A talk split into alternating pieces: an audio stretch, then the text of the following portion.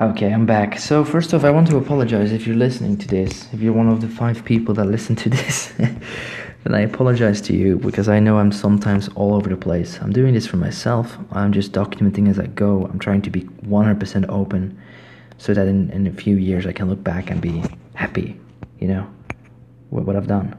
So, there's a few topics I want to discuss, and I want to continue first with um,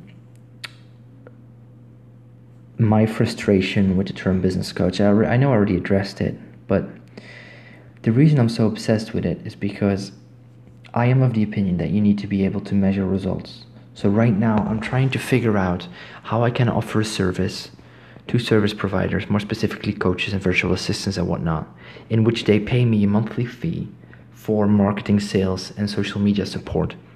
You could call it marketing, sales, and social media coaching, I guess, but you know.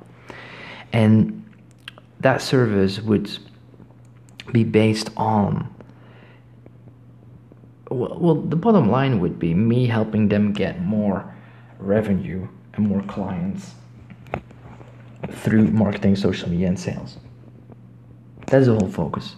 And I want it to be really measurable. Because I don't want to pay I don't want to have someone pay me month after month without them getting actually tangible results.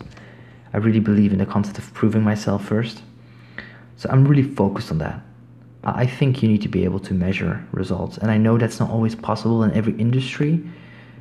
But for me, for me, in order to achieve these goals I have and to build up the credentials and the authority that I believe and the reputation that I believe I need to have, I think it's really important that I can say, hey, I helped this person make this much more in a month. These are the results, these are the numbers they can back it up. Not just a picture, not social proof, not just a video, but actually also numbers showing what they made, how much they made, and what input, you know, what benefit I'm delivering them. And I know I am making my life harder. It would be so much easier to, to do what 90% of most business coaches are doing, right? By the way, I'm not a business coach, right? But I'm taking them as an example. They just they just give you advice advice is important, but I lay I lay awake at night thinking about this because I want to go about this the right way, and I don't want people to be able to point fingers at me and say, "Hey, you were full of crap again. You were fake. You were this and that." Right? I want I want my input, my contribution to actually benefit them in a way that they get measurable results in revenue. So, that being said,